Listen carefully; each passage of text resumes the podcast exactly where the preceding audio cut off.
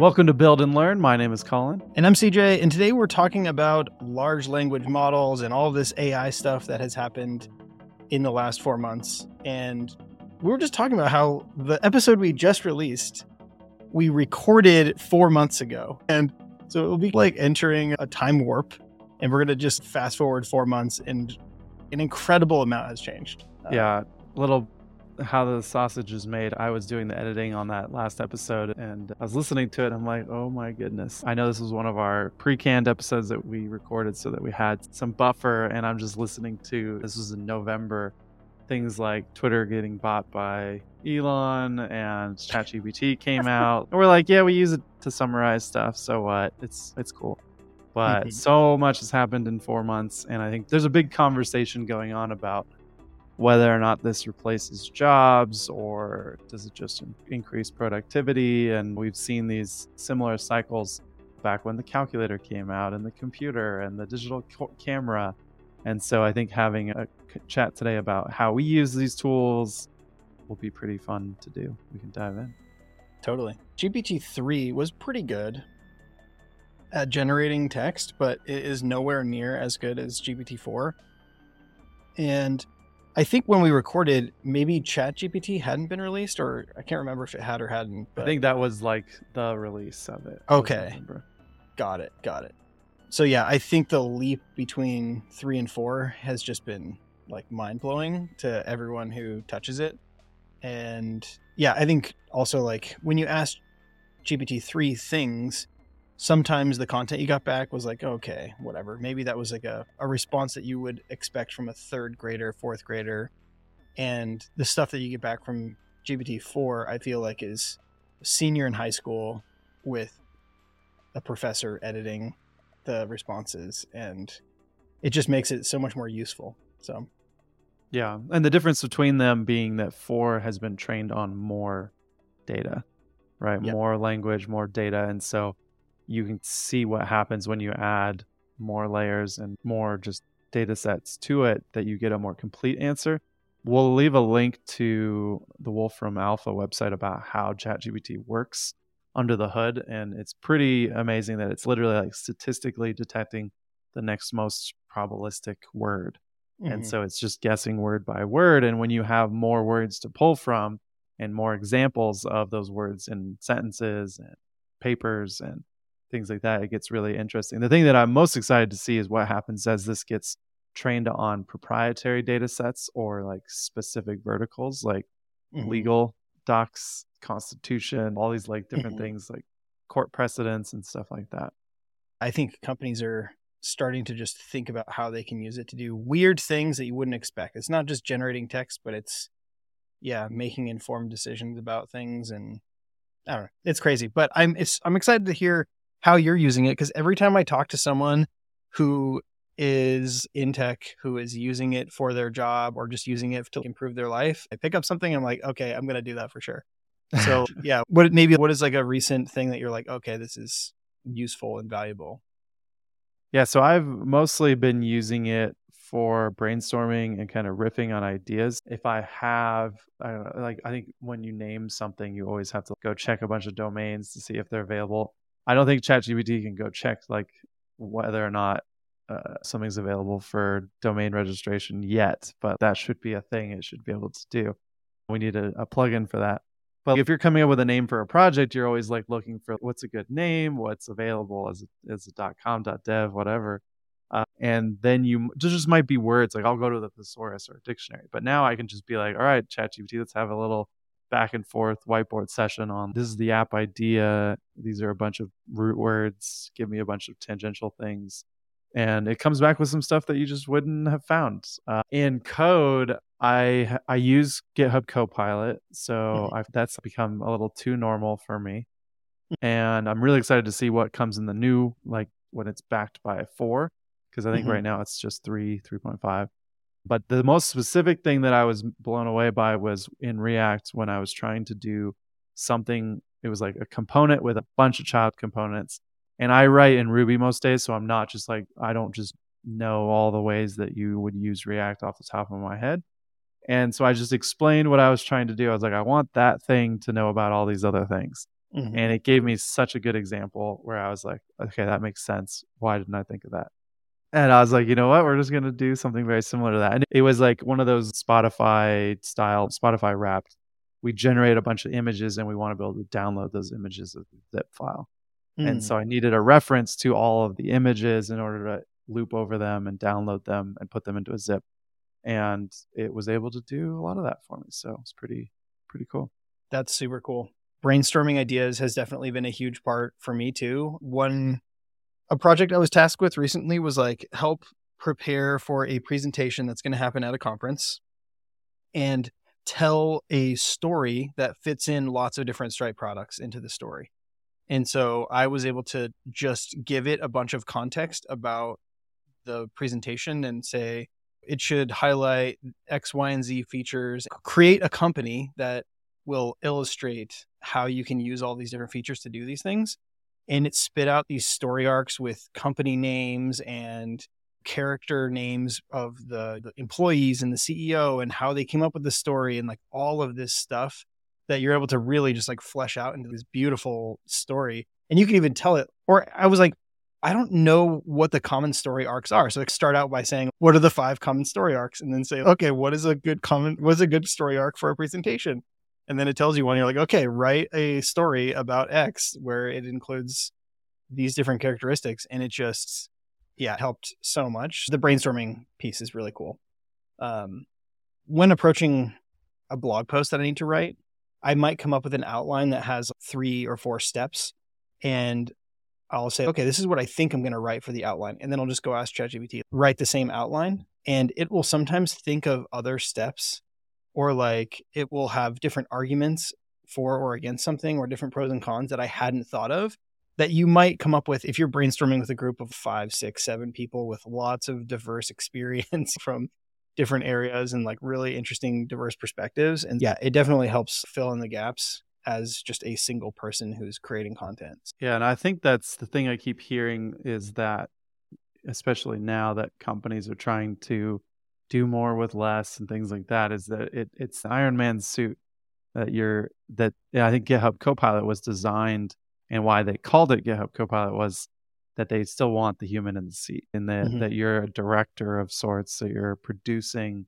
what the story is you're doing the hero's journey of the stripe conference right what does that look like mm-hmm. and that you're giving it inputs and it's able to go look at all those kinds of things without replacing a person. And I think there's a lot of people, I think the media has mostly picked up on this. Of, I think my mom called me and was like, Oh, aren't you worried you're going to get your job's going to get replaced by Chat GPT? Mm-hmm. And it's, whew, we got a long way to go, thankfully. Yeah. I think the fact that it can generate code is pretty impressive. And one trend that I've noticed that's really interesting if you go in Discord, in the Stripe Discord in particular, people will drop in there and say, I don't understand why my code isn't working can you help me like figure out how to integrate this API or whatever? And then we'll say, okay, can you show us your code? And they'll show it to us and we're like, that is super weird. Like, where did you find this? That is like not correct. Or it's like odd in a certain weird way. And yeah. they're like, oh yeah, I was just like using GPT, like Chat GPT to write all of this. And we're like, oh my God. Like a lot of people are already just using it to write a ton of code and they don't fully understand all the details. But um that's like proof though that I that you still need humans involved to check check to make sure that it's behaving as you expect. Yeah, I am excited to see what the new GitHub Copilot X stuff does because it seems to take that like the idea that we could point ChatGPT at the Stripe docs intentionally and say answer these things for us means that it's not making things up from the rest of the internet. It's making it mm-hmm. up based on what's in the docs and it has context like even now like when you talk to, when you go to the chat gpt website it doesn't have the context of your code unless you copy and paste it in there and so being able to highlight something and say explain this specific thing or mm-hmm. um, iterate over all of these things and add them up together things like that becomes mm-hmm. really powerful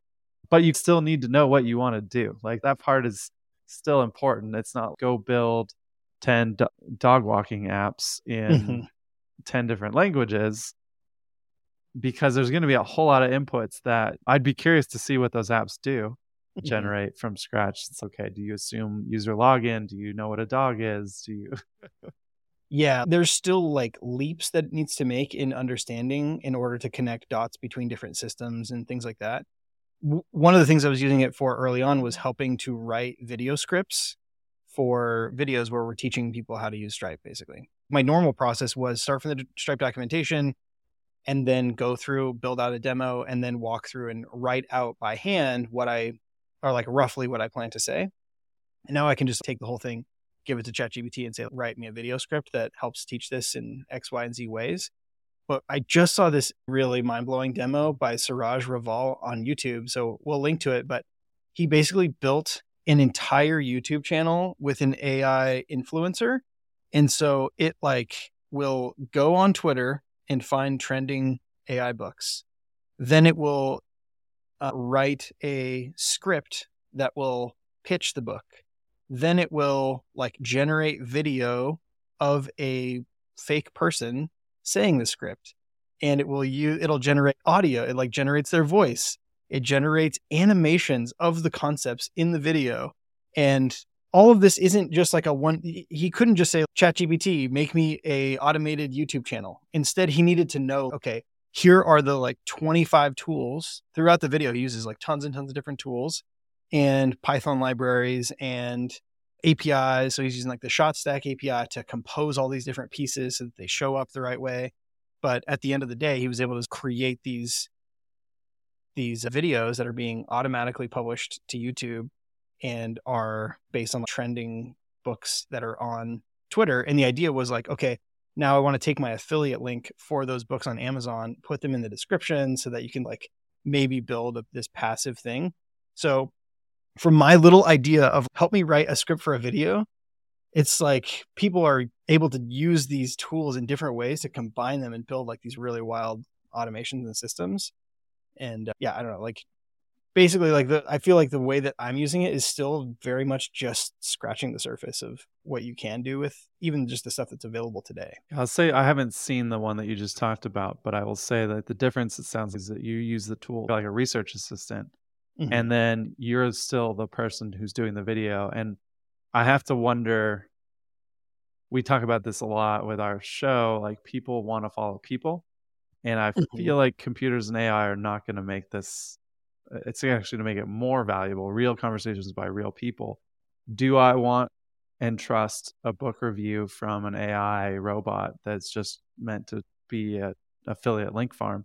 Mm-hmm. Or do I want to hear what CJ thinks about this book? And you can right. still use this to do summaries and to do research and come up with a bunch of other books that we should read. But it's similar to when Wizards of the Coast and Dungeons and Dragons was talking about they're already seeing people using their IP in NFTs and AI dungeon mastering and things. And a lot of people were wor- worried that they're going to focus on creating some sort of AI DM and replace DMs when I think people forget why we played Dungeons and Dragons in the first place. I think there's been a meme going around like, we're doing all this work and we're giving AI the ability to do art and music and things like that, right? And we should be doing the art and music and let the AI do the work.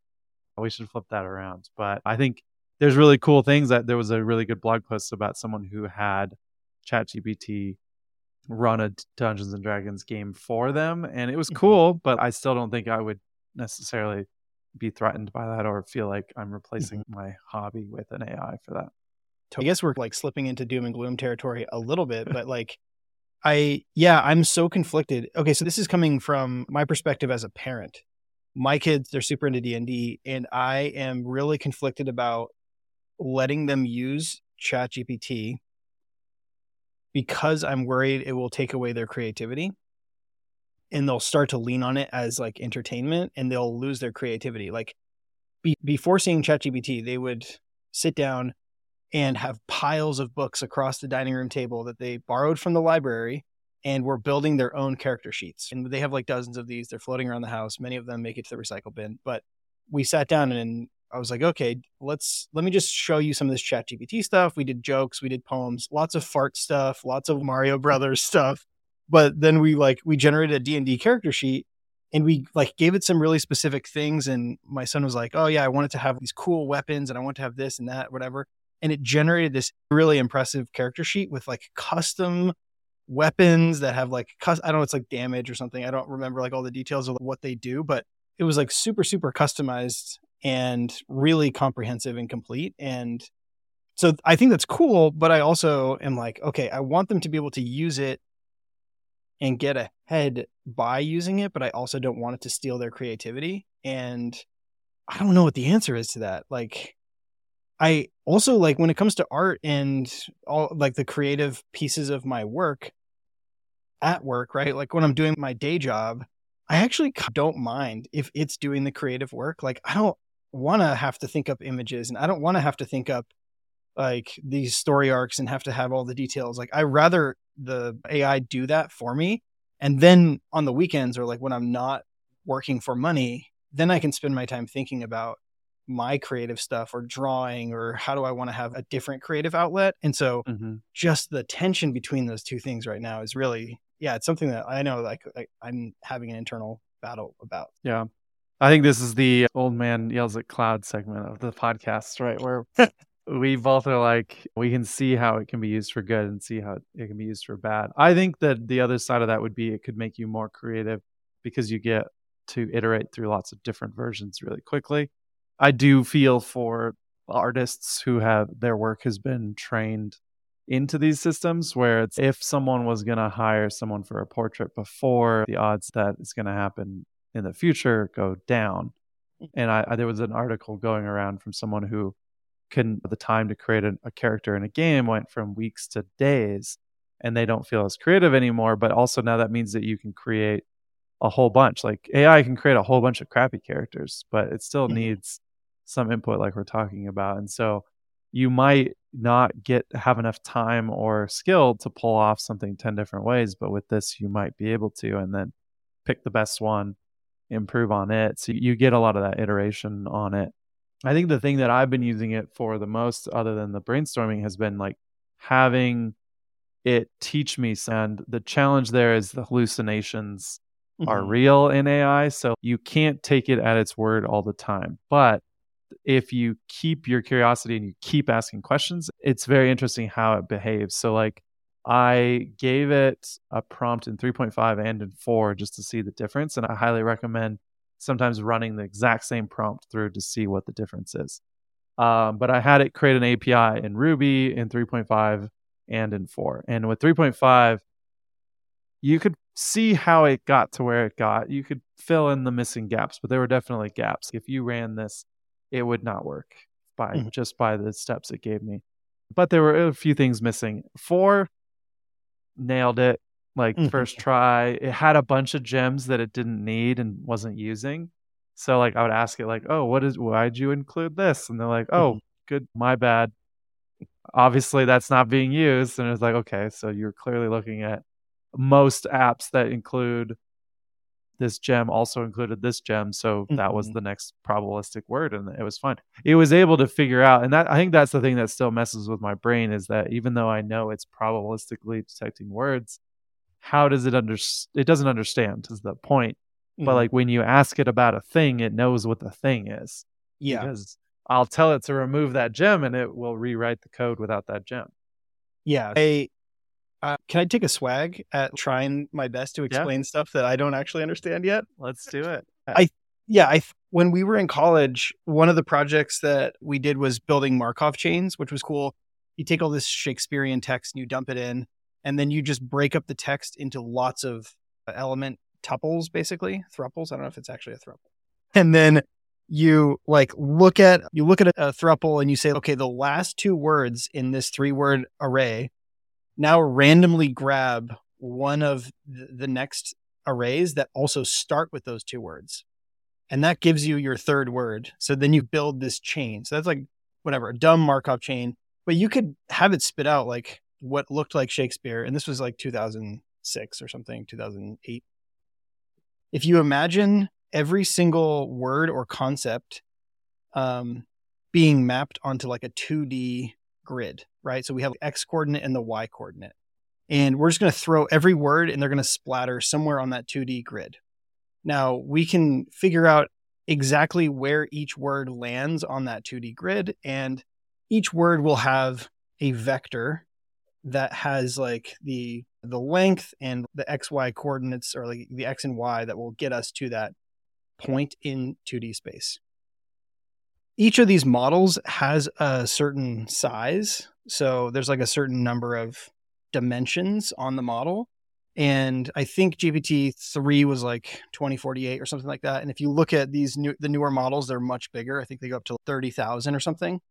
So if you take that concept of having every word mapped out in this space and you explode it out to 2000D, basically, or 1000D, then you have a lot more different dimensions. So it's not just X and Y, it's not X, Y, Z, it's like X, Y, Z, ABC, all the way up to 2000 of those. And in that space, words that are semantically similar will be close together. So, like hot dog and burger are going to be like if you look at this like giant space, those are going to be close together in terms of like where their vector lands. And so like you can use that piece of information to get a better idea of what like the next word in the sequence is. And so that's I don't know if that makes any sense. And explaining over audio is tough, mm-hmm. but my understanding is that's like you can use this semantic similarity between these concepts and even between like sentences or paragraphs or like entire blobs of text to figure out what is this thing like and then use that as part of your chain. Yeah. And then we can ask it the question of is a hot dog a sandwich with that? Yeah. exactly. so one of the things that I think is in interesting is using these part of these tools called embeddings where you can say here is a concept or a sentence or a paragraph and you can send that to OpenAI in their API and it will give you back a vector that is just literally like a giant array of numbers that represents that concept for that given model. So, say you're using DaVinci, whatever, the DaVinci model for GPT-3, and you give it hot dog, it'll give you back something that's like an array that's 2048 elements long. That's a bunch of numbers. And those numbers, if you like map them out through 2048 space, that's like where the hot dog lands. Um, and there are, yeah, one of the things I was trying to do was take all my blog posts on my site and then run them through and build up these vectors and stick them into Pinecone, which is like a vector database, and then use Pinecone's like querying language to have it give me back like search results for my website. So I think this is like the bits and pieces that were that I know like I'm trying to like learn about for sure and build I don't know. There's so much that I think will be built on top of this that it definitely feels like early early days of the internet in terms of accessibility tooling like all these crazy new concepts they have to pick up yeah and you have to eventually learn how like I, i've been learning how to give it prompts and that's like a skill in of itself and some of them especially these image ones you can the prompts become these paragraphs of mm-hmm. describing the mood the scene the reflections i'll put it in the show notes too but a friend of mine is a photographer and he is using these tools as well, but he generated something that I would not have guessed was not shot on his camera. Up in Tahoe, fair I'll have to find out what his prompt was to see what it was, but it was like he's a nature photographer and he's over here generating from scratch the same thing and isn't really threatened by it as much as trying to explore and push and see what he can do there. I think the challenge is going to be whether or not, for some of the applications that I've seen, they're not things that I was going to do today anyway. It's cool, mm-hmm. but like we went through a bot hype cycle a few years ago. Then we went through the crypto hype cycle. Mm-hmm. And I have to wonder, I think that this feels like magic because it understands what it remembers. If mm-hmm. you're in a mm-hmm. chat GPT session, you can say, Oh, what does that mean? And it knows what the thing above was that you were talking about. So that shared memory is super interesting. Mm-hmm. But I mm-hmm. think people have to remember that these are still models, like you just mm-hmm. gave us the whole pitch on how they work, and not another person on the other end. Because there's starting to be some very scary stories about people falling for these yeah. chat sessions as real people. You have some notes here about some of the doom and gloom or boon type of things where there have been scams where someone will call you, record your voice, and then use that voice to do a voice clone and use these models to be able to then call a significant other or a child and pose as you. Mm-hmm. And they won't especially on a phone where it doesn't have high fidelity, it can sound a little goofy or distressed, or let's say I've been kidnapped, as was the example that I heard. Mm-hmm. And please send money to this location type of thing. And it's who, like, how do we get to a world where that exists and mm-hmm. how do mm-hmm. we protect ourselves? In the same tools that these scammers are using, we can we're also already using that for this podcast. So one of mm-hmm. the tools we use is called Descript and like right after the podcast we drop it in there. It transcribes everything and has this feature called overdub where we can train Descript and say this is I think it's it needs 45 minutes or something. So I can say here's 45 minutes of Colin talking and here's 45 minutes of me talking and okay, so this was a word that we one of us stumbled over or we said the incorrect word here. Then you can just edit the word as text as if you're just editing a Google Doc and say overdub and it will replace that word with that person's actual voice and that becomes really useful in scenarios where you're doing something like podcasting. You don't need to like jump back on the mic and tr- do a bunch of different takes to say the word again and then splice it in or whatever.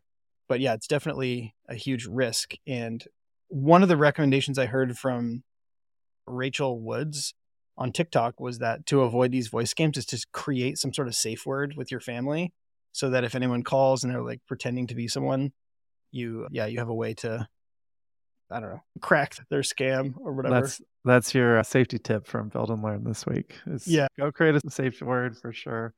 Yeah. And I would say definitely don't be feeding these things any of your private or secure mm-hmm. data. Anything that you like, I think I've been hearing people putting in there like medical records and tests and stuff into this thing, and it is impressively able to understand protein chains and things. And but that's probably because there's a bunch of research out there on protein chains and they show up in a certain way and they show up on this vectored map the same way that you were describing earlier. And so I am hopeful for the things that it's going to be able to teach us. Like it's better at spotting things on in radiology than a human is. Mm-hmm. Awesome. That doesn't mm-hmm. mean it replaces the radiologist. It just means that now they can detect and look at things faster. But I have to wonder, and this happens happened ever since the industrial revolution, but as we get more productive with these tools, does that mean that now we're just trying to churn out more stuff in, in 40 hours a week? Or do we start to head towards that four day work week, three day work week? oh, I hope that three day work week comes. I think it's right around the corner. So, going back to could it be a hype cycle? Is it a fad? I think when you reflect about search and Google in general. And the job to be done there is I want to find an answer to a question. The way that I search is I'll like type in my search query and then I open like the first nine links, like yep. command click all of them and then dig through the tabs as fast as I can, scanning. And my, my brain has been trained over the last 15 years how to just try to extract maybe a right answer out of these things. And now you can just get the right answer almost immediately. Have you had a chance to try out the Bing like the Bing client yet? I haven't. So, what were we doing? We were looking for a type of Star Wars character. It was like a class of Star Wars character that's like the super esoteric character type that is only documented like on one page on Wookieepedia, buried somewhere in the archives. And so we went on Bing and used like the Bing GPT search or whatever, and it spit out the right answer. It was like I can't even remember what it was, but it was like some type of dark sister or something that that had yeah, it was like a force force sensitive thing. But yeah, anyways, like there's lots of different interfaces to this and I think the jobs to be done about just getting an answer quickly if we can start to trust and rely on the models, which I think one of the co-founders, Greg, one of the co-founders of OpenAI said that coming soon the answers that you get back from the, these models will be accurate and not be hallucinating. Which, when that starts to happen, I think that's that becomes a huge game changer. But yeah, until then, we all have to be skeptical and take every answer with a grain of salt.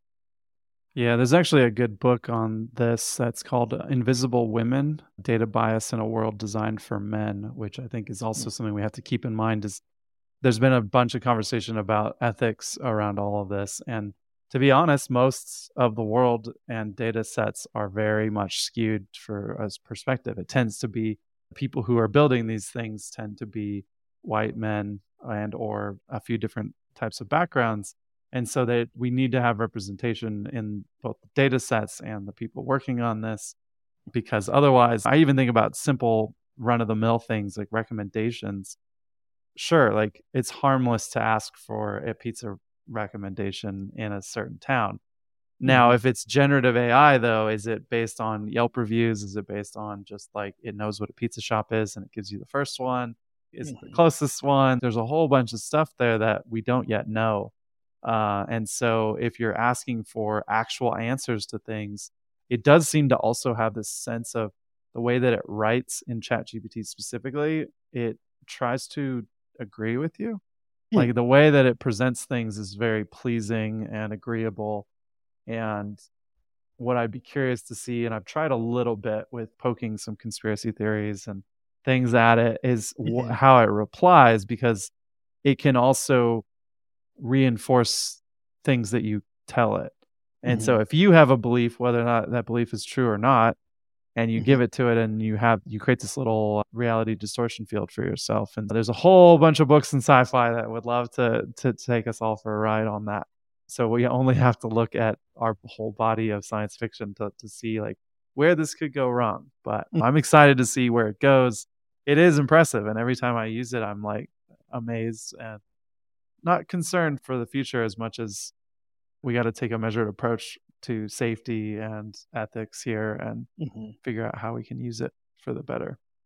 Anthropic is one of the main competitors to OpenAI. And uh, this is again going to be stuff that I learned from Rachel Woods, but the the team at Anthropic was a bunch of former OpenAI researchers who wanted to break away and make something less corporate. And uh, they have this blog post that we can link to in the show notes about their views on AI safety. And it's my understanding that OpenAI is using humans to create the guardrails around the models. And Anthropic is taking a different approach called constitutional AI, where it's like giving it these principles that are these like things that basically say, behave or please behave nicely based on these set of values. And then it goes and like trains itself and then tries to make sure that its decisions are consistent with those values and I, yeah, it's it's a really interesting approach, and it also made me think about.